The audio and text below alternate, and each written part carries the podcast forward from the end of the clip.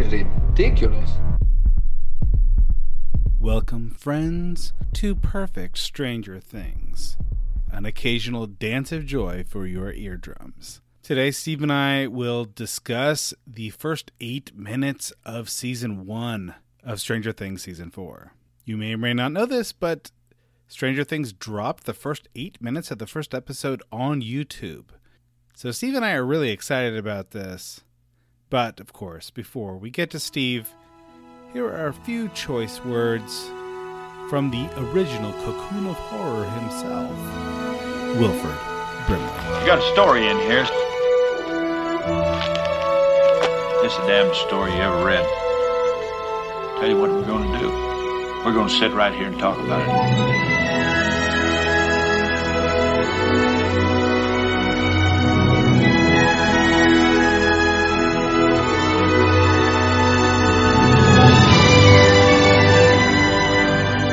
Talk all day if you want it.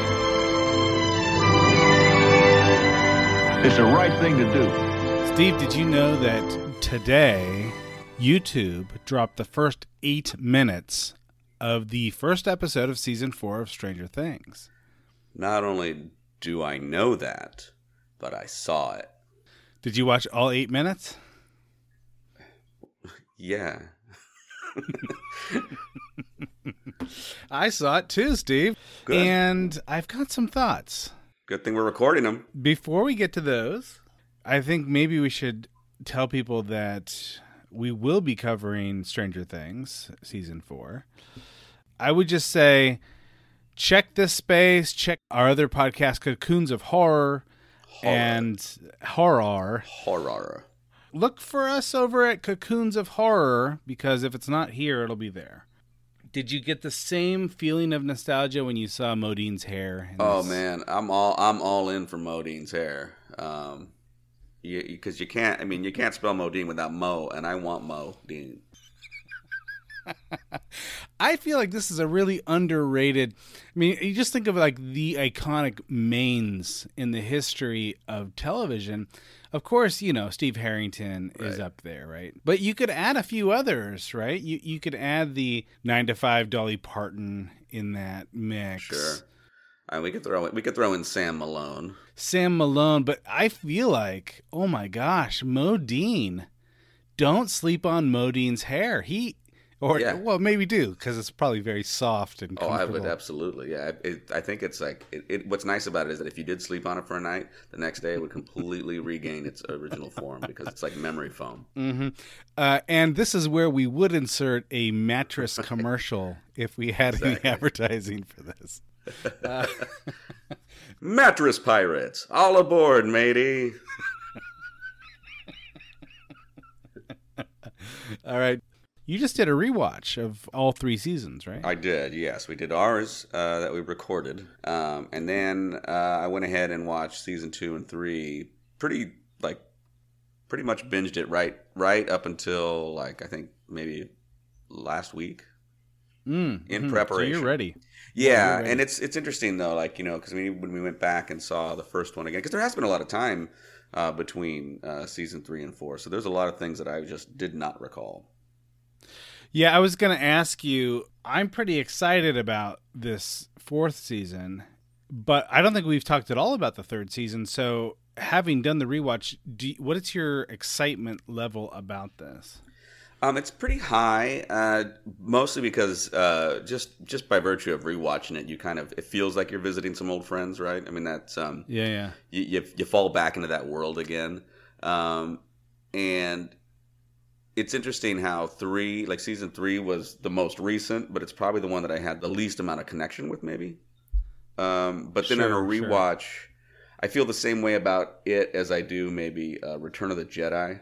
So like when because you know like Sure, okay. everyone talks about how you know Empire Strikes Back was the best of the original trilogy, and then some people think that Return of the Jedi was a bit of a letdown. Like maybe it felt a little too commercial, or there was too many uh, creatures and the Ewoks.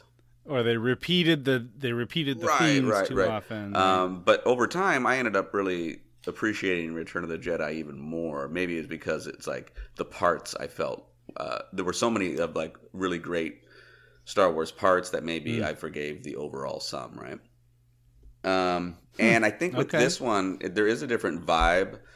Uh, it feels a little less horrific, and it's definitely uh, it feels a little more playful. It feels a little more, um, maybe a little self-aware, or, or like maybe self-referential at times. Like, but in a way, it almost feels like uh, it pays a different type of tribute to the '80s. You know, because it's definitely a Cold War flick, right? Or you know, it's so Right. and so I think it Right. presents itself like that. I mean, maybe I'm I'm putting what I want into it, but it definitely pre- because it presents itself that way. Well, and I, and honestly, like a lot of those yes. the the Russia movies were a little goofy, right? They were definitely goofy and but here's what I appreciated about those Cold War themes. It's not like they just opened up that can season 3. They were baked into season 1. They were they they really planted those seeds in case they wanted to grow that particular Right. brand, right? Uh, so I was all in for it. I mean, those and, and especially you know I I'll be honest, like I saw some of those Cold War movies in the theater, whereas a lot of the earliest homages that we saw in Stranger Things, I kind of saw as an older kid as right, right. reruns. Yeah, for sure. Like like we were talking about, like Jaws, The Thing, Evil Dead. Those were Right. We were we were too young probably to see those in the theater. Um, whereas you, Right. yeah. So all of those Cold War movie stuff that was that brought back a different kind of nostalgia for me. Has this ever been done before? You've got the first eight minutes of a new season being dropped on YouTube. I feel like it had well, like I so when when the Batman came out, they released like ten minutes or something, but it wasn't like Is the first ten right? minutes. It was it was a chunk, right? They they they gave you a, a full unedited chunk. Interesting. I I did not know Yeah. this. Yeah, and I so I think it's becoming a little more common, um, but I don't I don't recall when when I've seen it. I mean, it could be for shows that I don't. You know, analogous, not necessarily per, a perfect analogy, but analogous to this is that when I came upon Game of Thrones for the very first time, they released the very first episode on YouTube for free. is that right? That's right. Clever. All right, so I want to talk a little bit about the content of the first eight minutes. I felt like I felt like there was a conscious effort to sort of grab that early Stranger Things vibe by doing the re- by pressing the rewind button, Right. Right. So you're not starting like with Dustin as a 19 year old who's playing a 14 year old or something. Uh, you're starting with you know 1979. You've got Brenner still alive, and you've got all of these kids in Hawkins' lab, and r- really sort of an homage to itself, an homage going back Right. to season one. Yeah, and it's and so it does sort of create like a new a new twist, right? So I'm trying to think of how like the other ones have started. I know like season two starts off with a little bit of that. Um, like we get to see another grown up version of of one of the the patients, um, and Sure. which Yeah, eventually yeah, leads to what I think is the least interesting uh, segment of all three uh, seasons.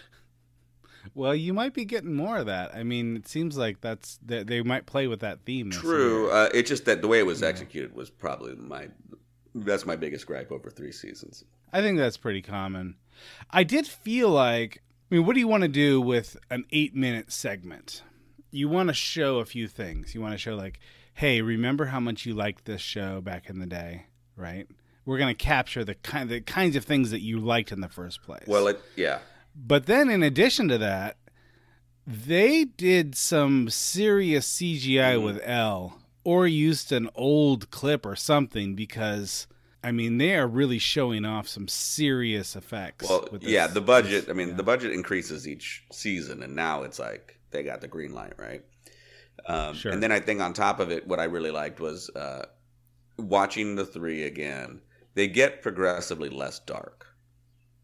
Um, Oh, well, because the '80s movies kind of take on kind of a goofy right. so vibe, that's like right? yeah. So season three has dark moments, but not. I mean, two season two for sure has, uh, especially you know during the you the the final like lab melee that happens. Um, but I mean, for to start out the gate this way, right? Really, it really brings you. It, it says a couple things. One, it, it kind of reminds you this is a dark series to begin with, and it also is a little foreboding, as if to say it. We might finish darker than we started. Like this, th- this, this doesn't, this doesn't, this can't really end well. Mm-hmm. Mm-hmm. All right, so I do want to talk about the darkness aspect of this a little bit. So, two things in this eight minute, I guess, short story. Really, Right. what we're getting is sort of a Stranger Things short story. Two things that we didn't get before. And the first of these is that are we humanizing Dr. Brenner? Mm. He- you know, sort of casting him as sort of this type A personality. As I, I did get a little bit of a feeling like a Better Call Saul feel to this Oh, okay. because you know a lot of you know detail work on his crossword a lot of detail on his mug and his you know he's pruning a plant you really get this idea that he's this fastidious exacting personality which clearly he's a villain Right. but it does give us an insight into his personal life and i think it humanizes him at least a little bit Right, and I think that that's and that's a really uh, fun approach, right? Because I think, I mean, he was clearly the baddie, and I think even in season one, you know, almost one-dimensional yeah, there were there were elements where he seemed to be trying to have El's best interest in mind, but it did it did still feel like within the boundaries of whatever his self interests were. Um, Mhm. So there there was a sociopathic to him, but whereas this, yeah, so you you ground him at home, but then we see a much more uh, sensitive version of him in terms of how I mean, like it. It's interesting how they they they managed the interaction with Ten because yeah I mean, knowing what what it's all about, that's that's not good for these kids. I mean, Ten's not here to have a good time. He's he's as much a prisoner as he is anything else. Yeah, this guy's an abuser. Yeah. He he's he's sharing this tender moment with his science experiment. Right. And so it's funny because it does sort of lull you in just a touch. Um, Uh-huh. Not to the point where you're like, oh, maybe this guy's misunderstood, but to where you almost are disarmed. Um, Well, and yeah, right. So this guy's a scientist, which makes you think, of course, he's a type A personality. He's like the head of all of the scientists. But he has no sort of right brain capability. He can't draw, but he can kind of laugh at himself because he knows he's not great at drawing and he can share this moment with this kid. These are all ways to make him a morally gray character. And I don't feel like that season one did that at all right. the, season one was a very 80s themed show because we didn't have a lot of morally gray characters in the 80s. No, it was there was a lot more of absolutes for sure. It was it was a lot of good guys and bad guys in the 80s and that's kind of how the kids function. You know, Dr. Brenner is absolutely the Sith Lord. Right. And El is absolutely the Jedi. But in addition to sort of making Dr. Brenner more morally gray, I mean, it's pretty clear that that's what they're doing with Eleven too, right? Right.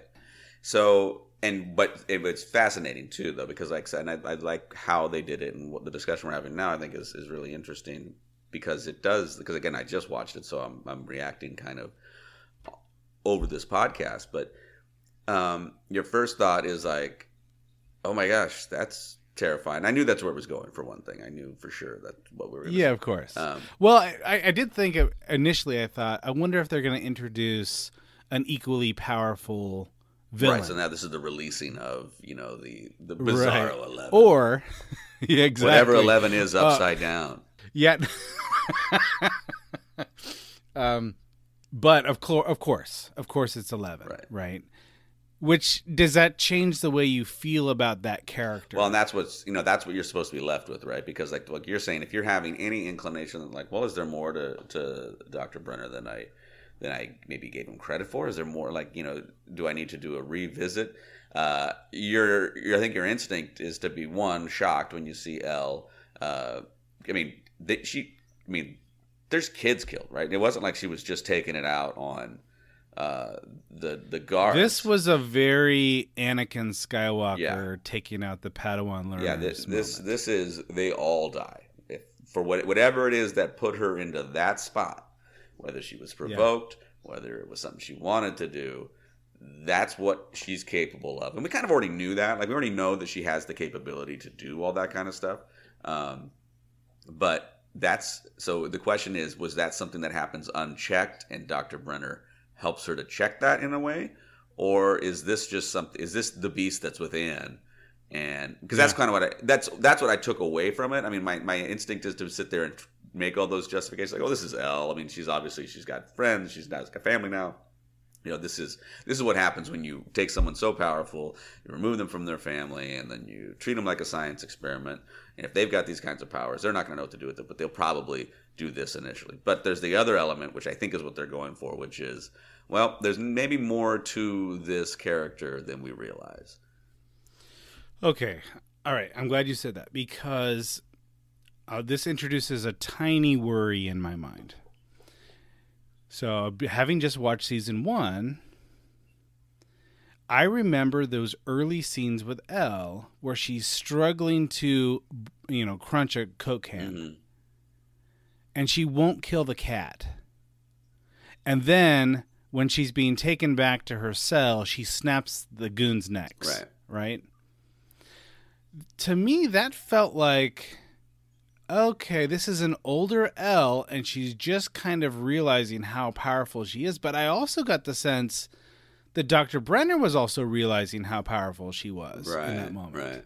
because he kind of looks on her approvingly like wow you, you didn't kill the cat but you killed these two goons well done that that was kind of the look Mm-hmm. that i was reading on his face and i don't know if if this sort of retconning changes my feeling of the that early early El or at least just creates uh, a concern that there's going to be an, an inconsistency from season one Right. to season four. exactly So there's that. I got the sense that she's younger in this one Mhm. um, by by I think a significant amount. You know, I, oh she's at least a couple years younger so right? so then there's the so so the hope here is is there going to be is there like a shock treatment? Is there something that is that is that maybe is that's what she was all the time? You know, or maybe she was new. We don't really know.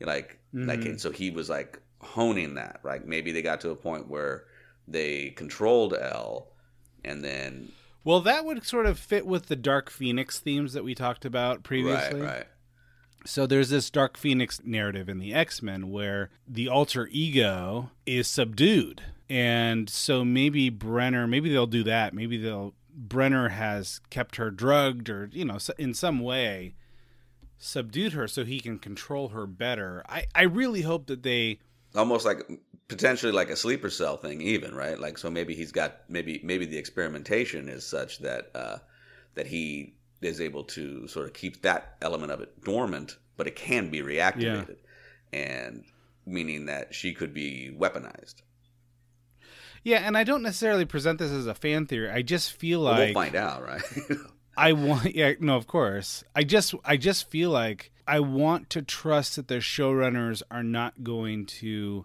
tread roughly over that first season, which I absolutely adore, Right. with some kind of inconsistency. I- I feel like at least explain the in, the apparent inconsistency. Right. That's what I'm saying. well they have a few days to figure that out if they if they're reading the old chat rooms and Duffers, forums sometime between now and tomorrow. The earlier you get this podcast out, the better it is for everybody's viewing experience. Maybe that's why they split So the then the- season in two. Is because they're like, oh, okay, well, we'll just wait to see what Anthony and Mm-hmm. Steve have to say, and we'll fix it. All right. The other thing that we learn in this uh, eight minute short story is what happened to all of the other kids at Hawkins Labs. You know, when we first meet El, you get the sense she's the lonely science experiment. Right. But then we know from season two, of course, that there were other kids. Right. And, you know, there's no reason for her to be 11 unless there is at least 10 others. And we get the sense from this eight minute clip that there, I don't, I don't know about you, it just felt like there's at least a dozen, right? Yeah, there's quite a few. It Yeah. like. So now we find out why El is the lone science experiment. She killed all the rest of the Padawans. yeah, she, yeah. No, and so That's a good point that you bring up because now, I mean, I, I so it, it's it does make you curious, right? Because like so that's what a good teaser does, right? So from a from a Mhm. fundamental standpoint, um, if there was any concern that people were like, ah, I'm a little Stranger Things fatigued or whatever, uh, this might bring you back. Um, definitely keeps the hype up really uh, fresh since it's only a few days before it releases. Um, Sure. you know, and there has been a gap, so it's possible that people have sort of, you know, kind of gotten over it. Well, also, I think it's pretty clear. I mean, Netflix knows that it's dropped, right? Right. It's dropped in subscriptions. Uh, people that are my children's age are much more likely to watch YouTube than they are, you know, a full hour long episode on Netflix. Right.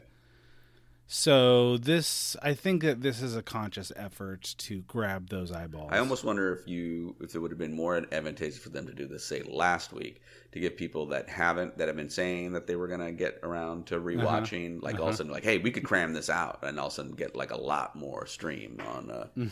on Netflix at once. But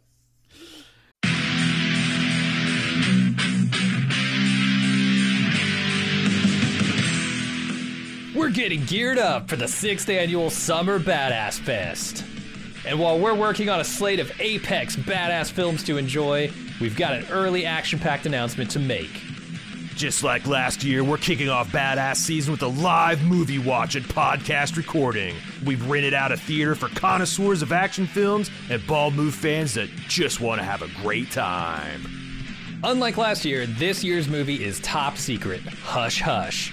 No hints, except it's incredibly badass. It stars an absolute icon of the genre. We're willing to bet most of you haven't seen it, and it's gonna be an incredible viewing experience with a packed house of bald movers. Those of you who came to last year's screening of Total Recall know what a party it was, and those of you who didn't, now's your chance to experience it. Meet me and Jim, order some custom movie themed drinks at the theater's full bar, then watch us record the full podcast for the movie. We reserved the venue over twice the size as last year, but seating is still limited. It's happening Friday, Friday, Friday, June 21st at 7 p.m. in our hometown of Cincinnati. Get full details and buy tickets at baldmove.com slash live.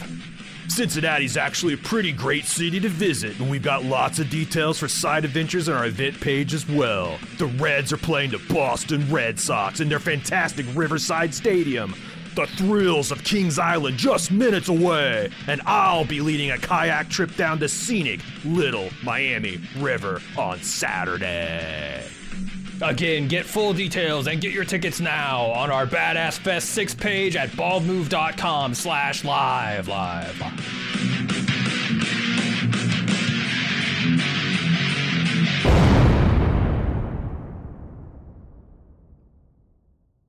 Uh, have you ever watched any Roku TV? no, I have a Roku TV, and every once in a while, you know, it tells you what it's got, and it's usually something like Clifford, the Okay. big red dog. Okay, uh, I know you're a fan of Christoph Waltz. Yes, I am. This is the only thing I've ever watched on Roku TV, but it's a retelling of the short story "The Most Dangerous Game." Hmm. You might remember this. You know, it's sort of this short story where this old guy brings men to his island so he can hunt the human animal, Right. right?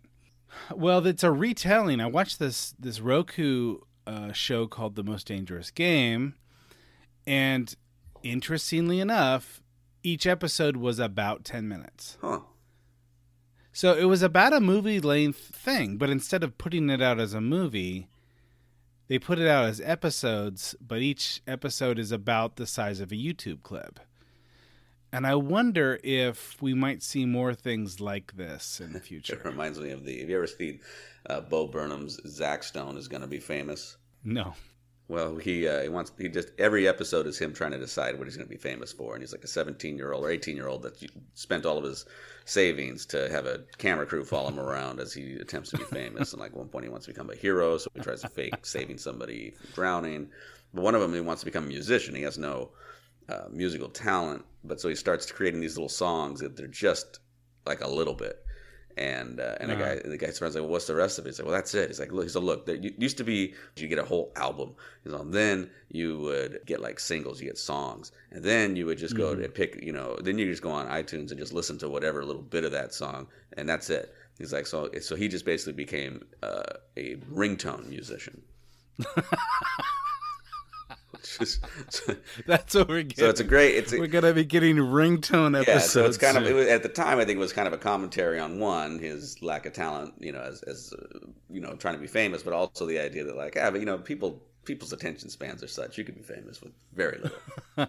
So I'm excited. This this got me excited. It it did a lot for eight minutes for me because, you know, it's it harkens back to season one. You know, reminds me how tiny El was, right. and you know, introduced a new wrinkle into her character. I just hope that they pay it off because Yeah, no, that's that is it is a concern though, right? I mean, like it because I think the initial just watching it, I was just like, oh, here we go, and then as soon as I like walked away and set up uh, stuff for the podcast, I'm kind of like, oh, wait a minute, like, what do you do with Yeah. that? Mm-hmm. Um, because it's not like that. It'd be one thing if we never saw her at the lab, right? Like if we only saw her after the lab or something. But we actually got Uh-huh. Yeah, yeah. we got and then we got a series of flashbacks too. So it's like we've seen her uh, struggle. Right, We've seen her. We've right. seen her struggle and people dragging her down the hallway. And that particular shot does not strike me as someone who's ever had an issue uh, breaking free of somebody. Right. This is a this is an older child in the flashback that will not kill a cat. hmm So yeah, I feel like, um, well, I, I feel like there's a, a- at least a couple themes that I'm that I'm excited about, and one concern, and I think I feel like the the, the Duffers have certainly earned my trust. I feel like I shouldn't be that concerned. Yeah, it's not like they've got. I mean, they've got three seasons to look back on. They have access to their to their work.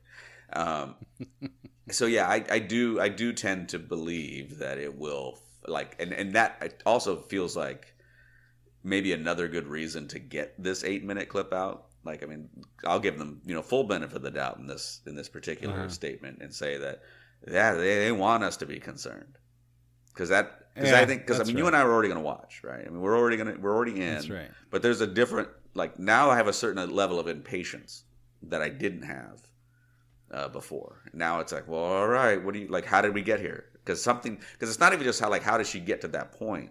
It's how does she go from that point to what we know? Right. So let's talk a little bit about the way that we're going to cover this show because I don't think that we've settled this. No, Um, so my feeling is that what has made this podcast work for us is the fact that it is a rewatch. right, I think that we can give a with a certain with a rewatch you can give a certain amount of sort of slow detailed attention to a show that you can't give if you're just pumping out multiple episodes in one week. right. So I would suggest, and I, tell me what you think about this, is that you know we watch the first episode, get that out the first week, and then kind of just methodically put these episodes out week by week. We can do that, and I and I will. If I have to rewatch, I will. But there is zero chance that I'm going to get Heather to watch these once a week. Yeah, of course, of course. Well, here's what you're gonna have to do. You're gonna have to do your own rewatch. That's fine. You're gonna have to binge this and then watch it a little bit more carefully a second So. I'm going to do an almost real time rewatch. Now Netflix doesn't usually put out like the the the numbers of what their shows do, but I gotta think this is one of their biggest properties. Yeah, I would think so. Like, what would be a rival to this? House of Cards. Oh, on on House of Cards. I sort of on Netflix. initially. Um, yeah, I would say so. I mean, I'm trying to think of because there's so many shows that I Although that hasn't aged, right? probably Tiger King, It- it- but that was like kind of a, a time. It's funny how fast these things move. yeah. Um. Uh, any, you you want to say anything more about Matthew Modine's hair? I mean, there's I that, I'm hoping that that's not the only eight minutes we get of Matthew Modine's hair. I hope so too. And let me just say this: I don't often feel this way, but I feel like if I find out that's a wig, Yeah, it'll feel like finding out that my favorite baseball player Corks is back. Uh, yeah, I could see that. Yeah, I mean that's but that would be the true tribute to Sam Malone, right? Thank you, Steve. This is wh- this is why I bring you on. this is exactly why I bring you on. Now I feel better about this. I'm going to sleep much better tonight on Matthew Modine's hair.